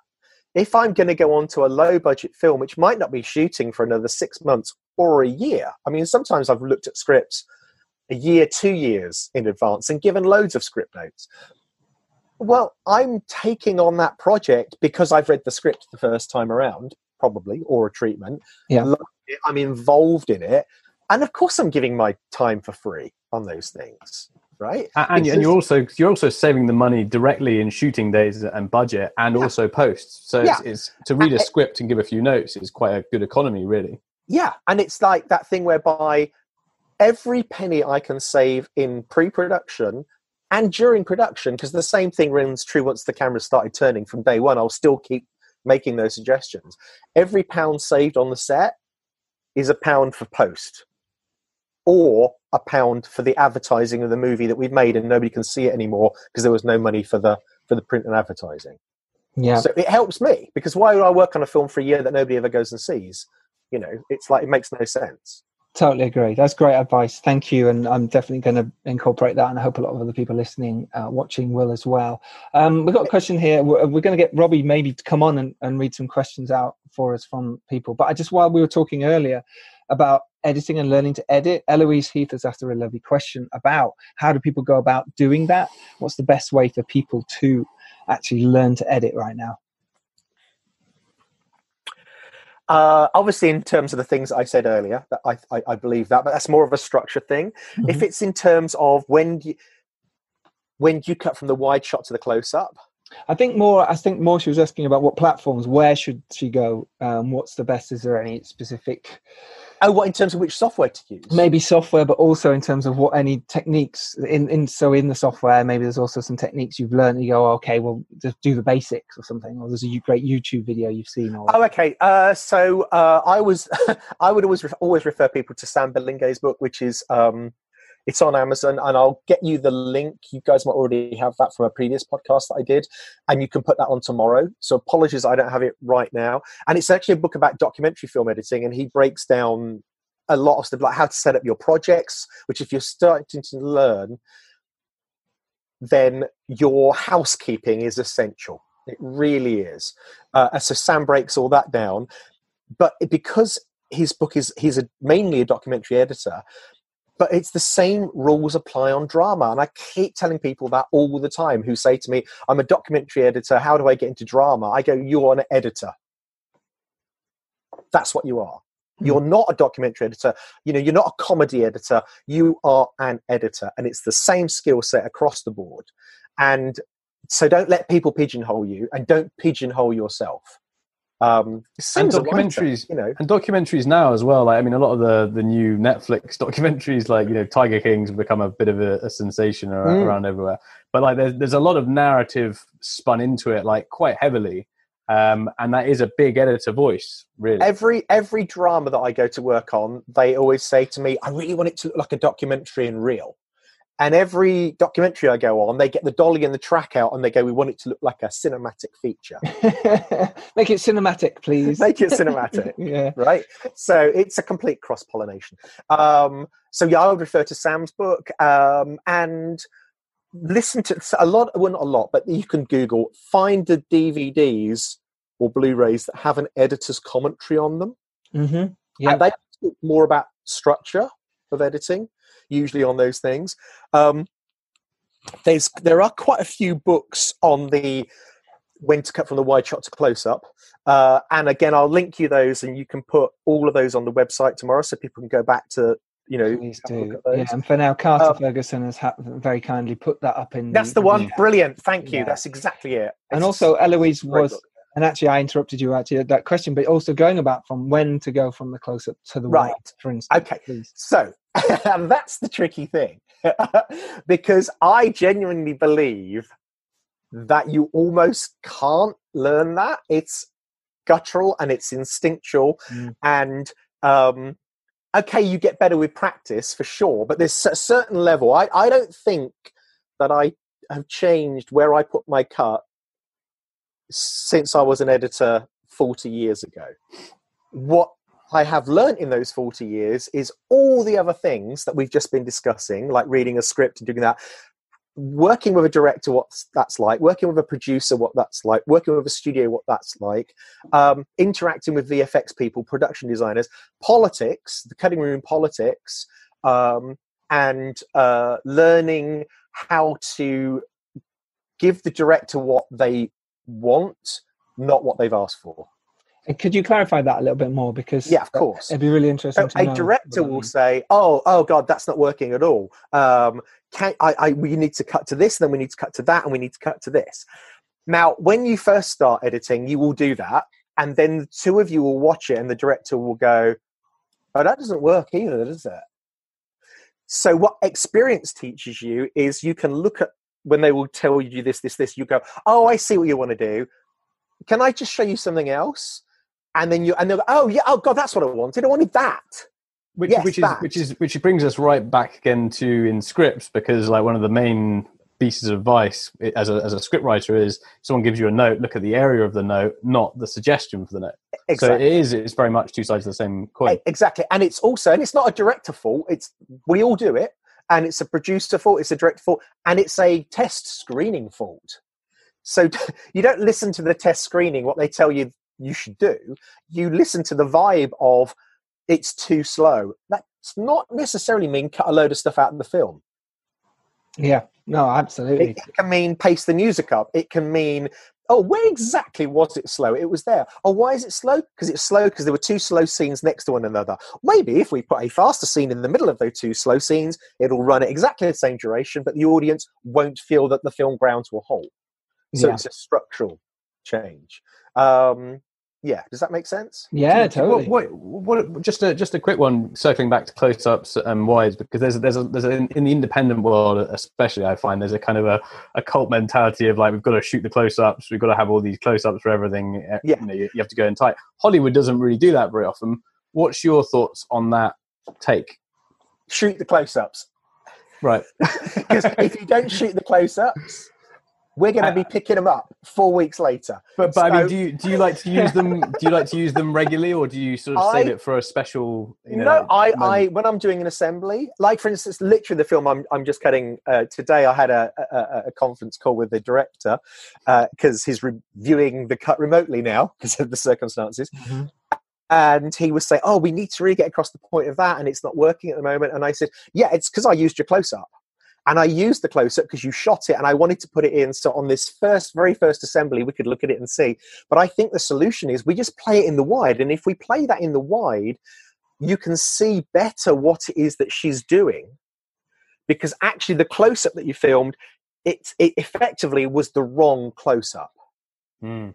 it was the close-up that made sense on the day on the set but in fact looking at it in the run of the film that's not the thing that we should be seeing in the close-up it's something else so it, it's just play it on the wide and look at the wide and the other thing that i'll do is if they're shooting particularly most people shooting 6k usually with a 2k deliverable so i will crop in i'll do that shot Yeah, yeah, absolutely. Map, Yeah, you know? in. because i've got all those pixels Yeah. i can play yeah, with you can you can, And you that's can a create different your own image. close-up. Yeah. you can do that Yeah.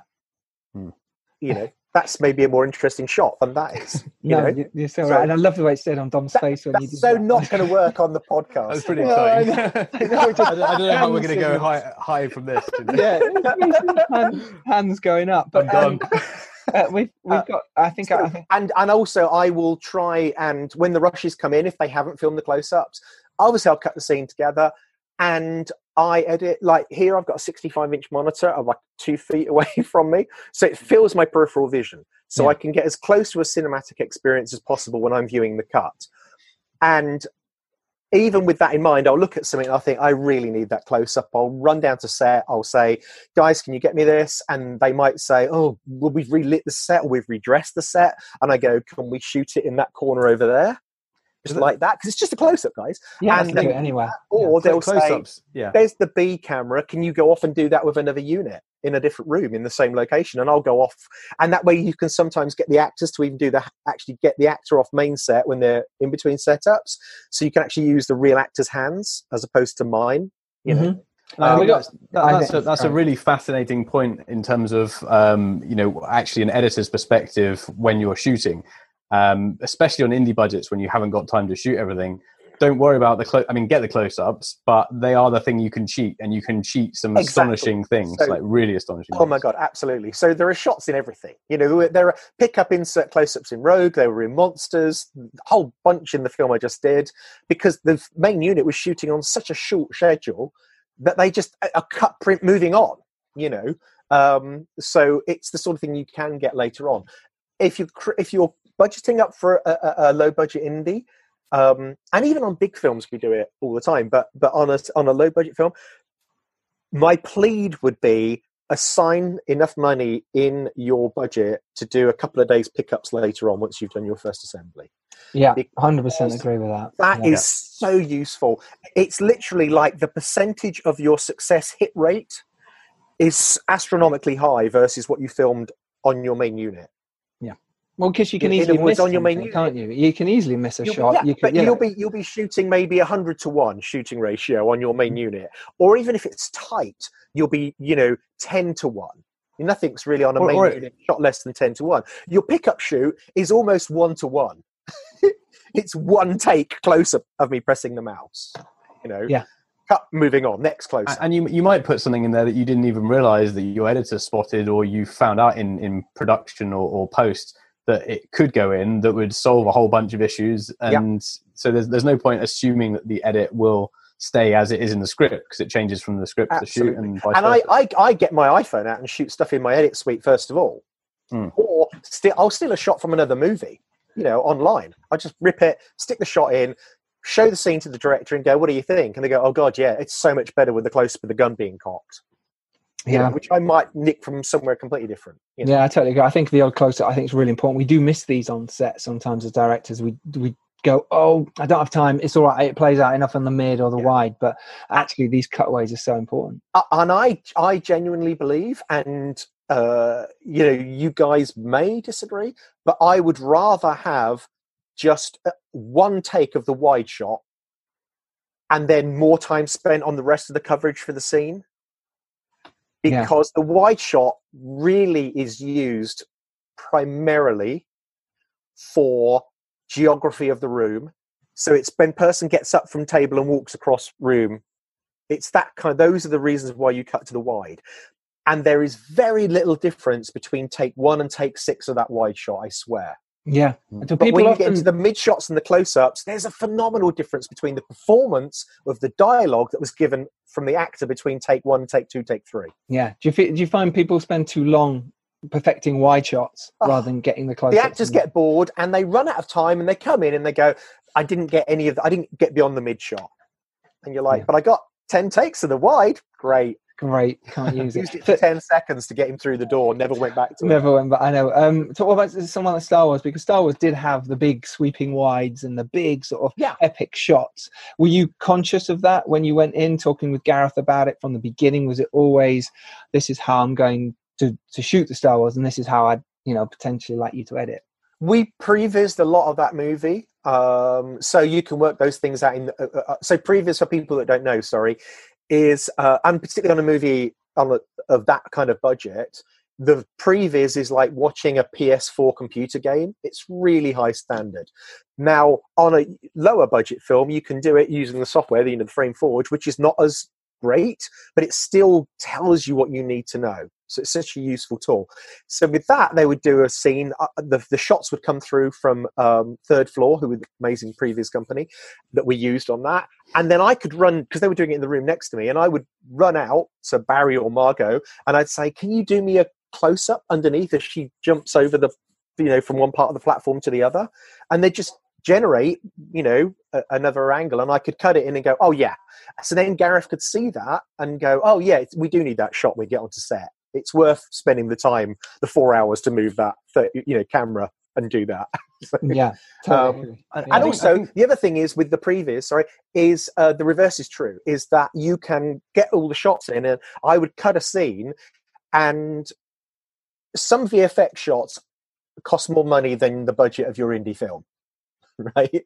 So i would look at those and you pretty much pay by the shot so i can look at a scene i can go do i need all four shots can i tell that story in two i've just slashed the vfx budget for that scene in half Yeah, totally. Yeah, and that's vital. That's vital for for any filmmaker. You Yeah. now don't need it on set. Yeah, I think. I think even on even on blockbusters, it you know what you've kind of shown in in editing is that it's not always the big fancy shots that kind of stick with the audiences. I mean, like one of my favorite moments in in Rogue One is uh, in the in the lift when they're just about to go down after they've done the the timer. And there's just this moment where you could, if you were just doing a sort of traditional cheesy, you'd have a full blown kiss. Um, you know, you'd have them sort of hugging each other and doing that, and you just see the hand go towards the other hand, Yeah. and then it cuts to black, and it's like you leave the audience like that, that's been endelled in my mind Yeah. that one moment, and it's not, you know, it could have been done in in a very small location, but that's kind of something that's that's memorable. So Yeah, absolutely, absolutely. I, I mean, I personally, I, I'm a fan of the close-up. Uh, don't always use them when they have been shot, but I am a fan of them. Great. Um, we got a, a really interesting question here from Henna Hanif, and she asks: Is now the best time to contact uh, post-production houses or post supervisors or assistants to the editors um, to try and get your foot in the door? Is now a good time? Per- personally, I would say it's not. I would say that your resources, your time, and your effort is much better spent increasing your skill set so that when the door reopens, you have got the skill sets that people are looking for. I, I like almost every assistant editor that I know is currently out of work and looking for work. And these are people with the CV of every big movie you've ever seen. So if you've got a so movie you're now, not going to be able to compete finished- with those people. But No, what you're you're going to be able to do is go in when it when the gates open again. And realistically, I think that's going to be a year. You know, really, um, and I think it's going to be five to ten years for indies. I think wow. yeah, I think we, you're you're going to rewind. The clock is rewinding to 2008. I think that when it all kicks off again, it will be the big movies that go first because the money's there. You know, the studios have got that money and they need that content, and they're raring to go.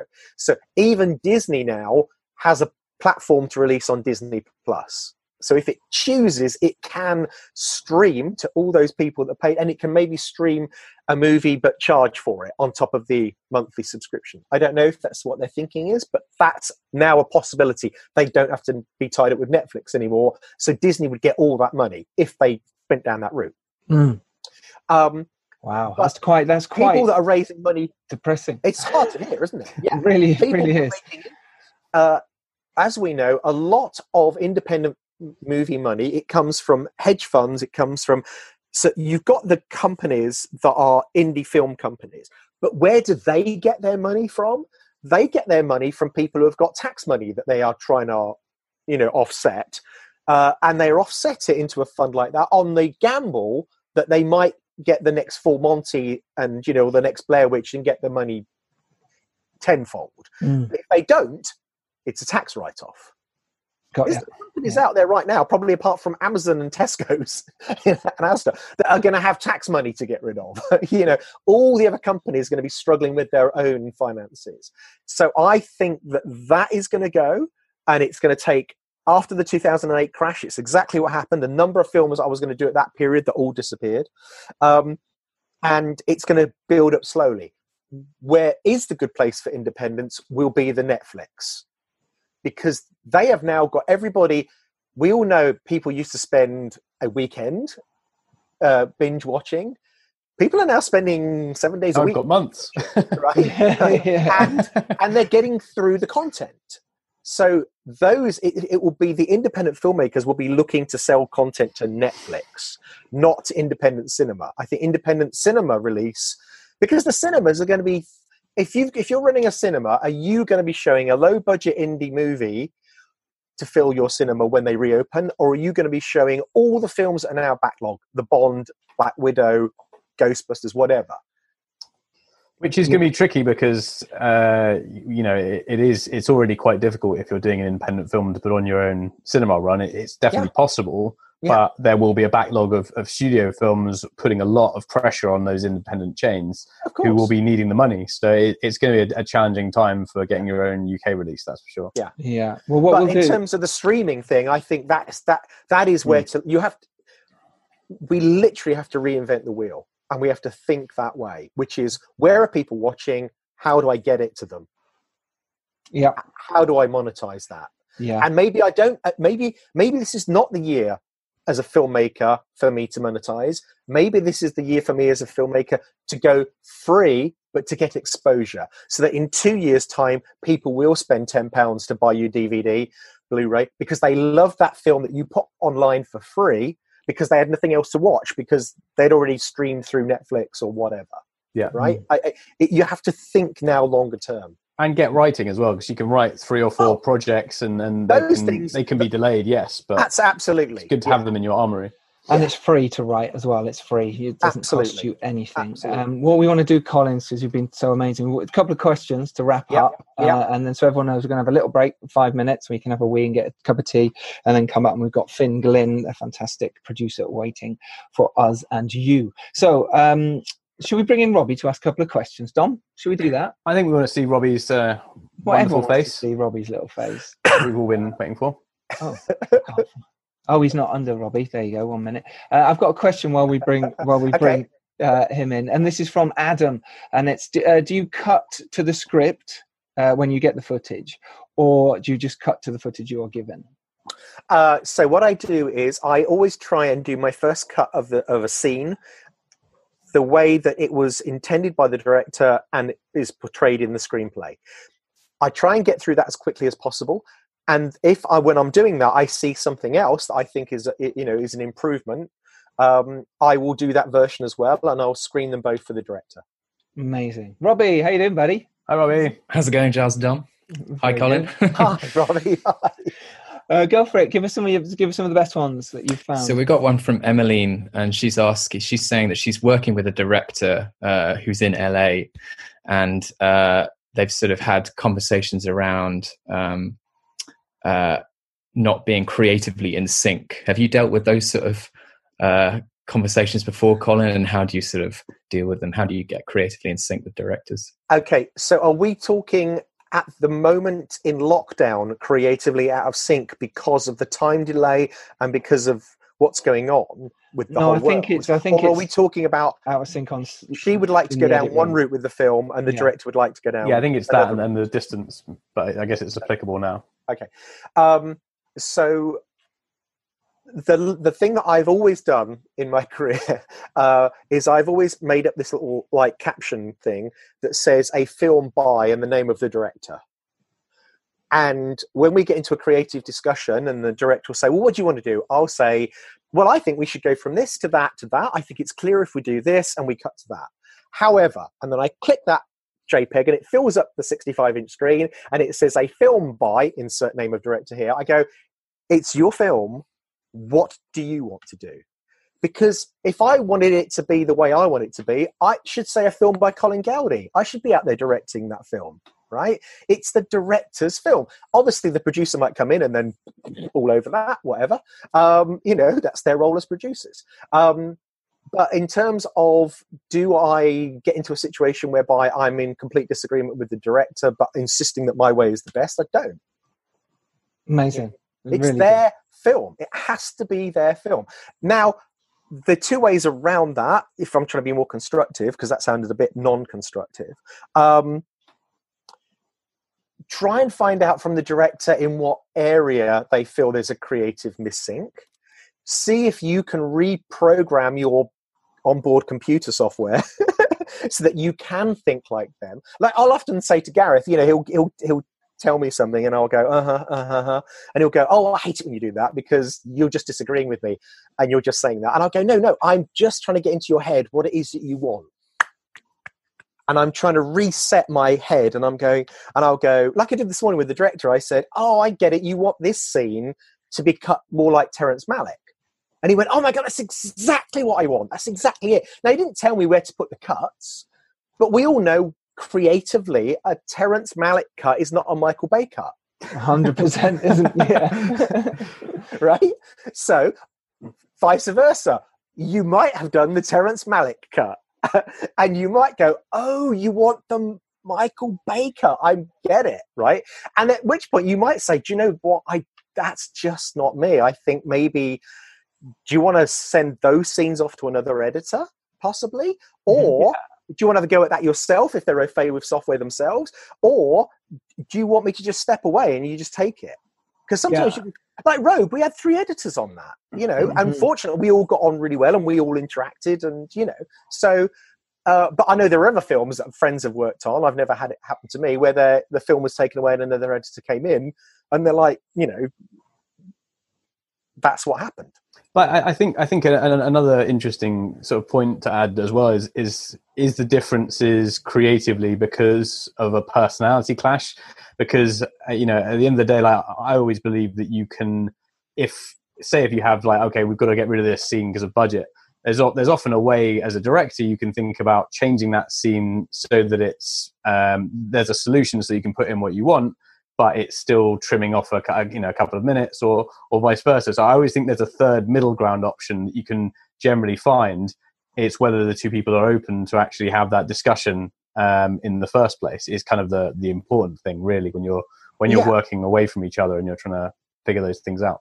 Yeah, I mean, it's the thing whereby um, I always like to think that the best version of a film is where it's it's not the film that the director or the editor intended, but it's a new film that they both created together. It's always at least the best. I think that collaboration, filmmaking is collaboration, Yeah. Mm. Yeah, Um, is. and I almost think it's like I understand that we have to be called editor, production designer, director, scriptwriter. I prefer the phrase filmmaker.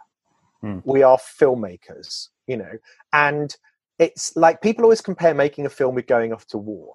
Now, if anybody else out there has ever been in combat or in a combat situation, filmmaking is nothing like being in a freaking war, right? Filmmaking is like running a Grand Prix. The director is Lewis Mm. Hamilton, but Lewis does not refuel that car. He doesn't change the tires, and he can't do it without the pit stop team or the mechanics, right? He gets the glory at the end. Also, if he spins off, he gets all the blame. but, you know, uh, I think it's more like that. It's a team effort. It's a great analogy. That that's very good. Thank you, Colin. Um, have we got time for one more, Robbie? If we've got a Quick short one, I one, we think. can answer real Oh, quick. sorry, can Yeah. I, I'll be very quick also just go to on. say about long distance because this might be more relevant to what we're discussing on this particular Yeah, and actually, that question that to, so to, to keep So- going on that, Colin, yeah. the question actually was um, more about working with someone long Who's a- distance. Yeah, and you didn't get on as well. Yeah.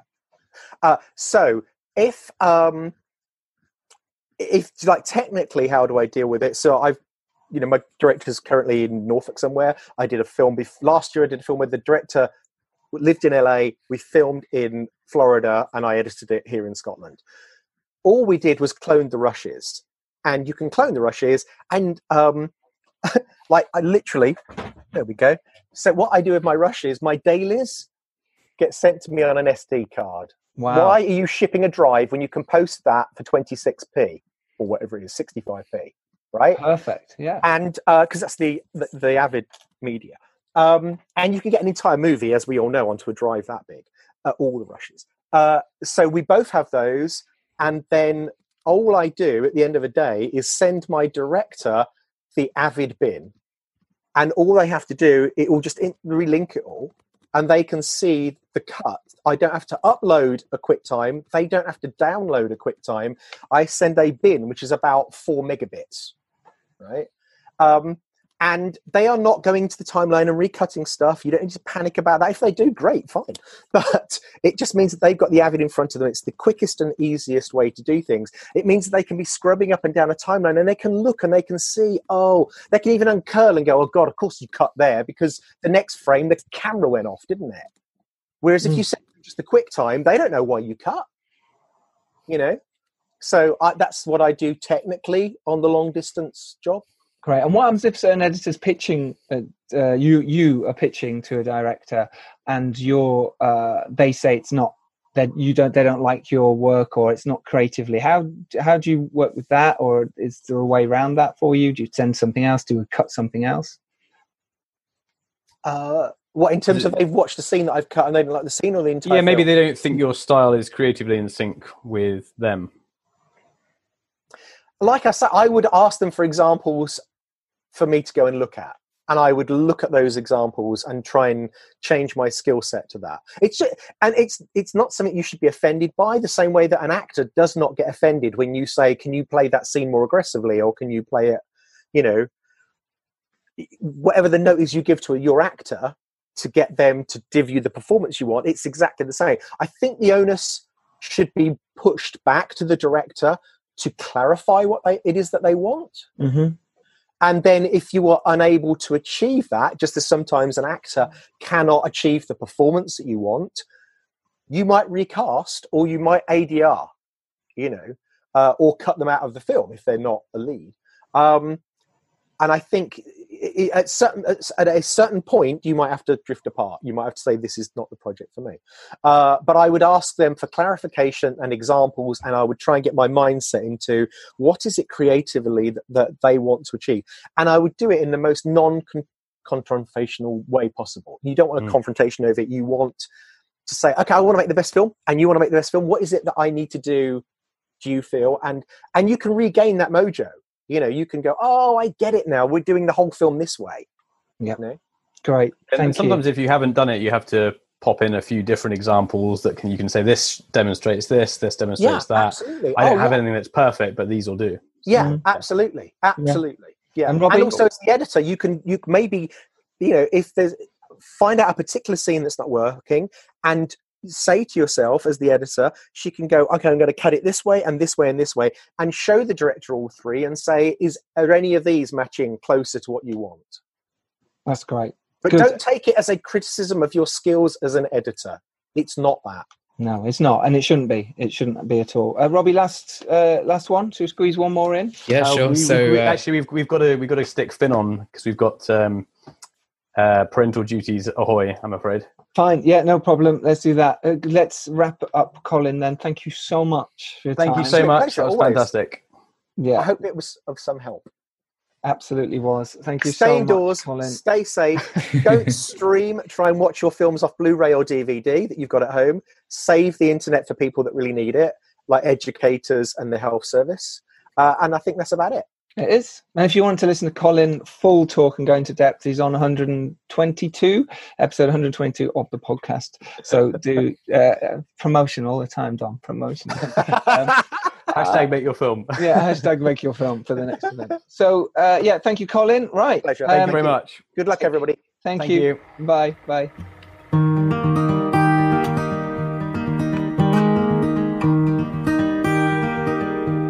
Hello, everyone. It is Giles jumping in here just to tell you this, of course, is a two parter. It ended up being about three hours long, and that's uh, way too long for a podcast. So, what I thought I'd do is split it into two for you.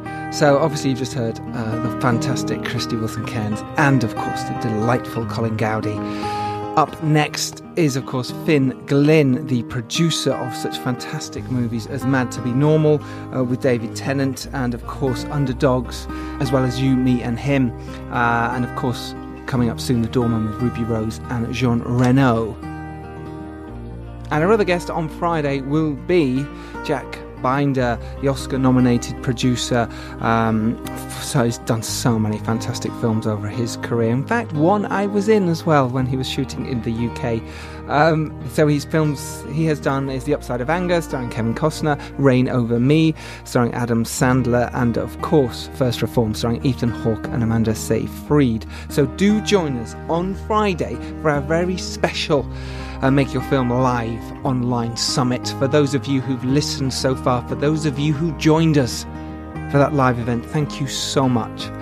Uh, it was really nice to see everyone's faces and just to see all those people still vying away and still wanting to make something happen in this time that we are living right now. I love you all. Remember, you can make your indie film even in these tough times, but remember who your audience is and get out there. Not right now, you can't get out there, and go make it. And remember, if you're lucky enough to rise up and do well, it is your duty to send the elevator back down. Just wear gloves and sanitize afterwards.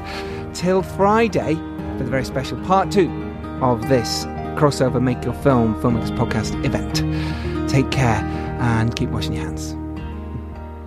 Bye for now.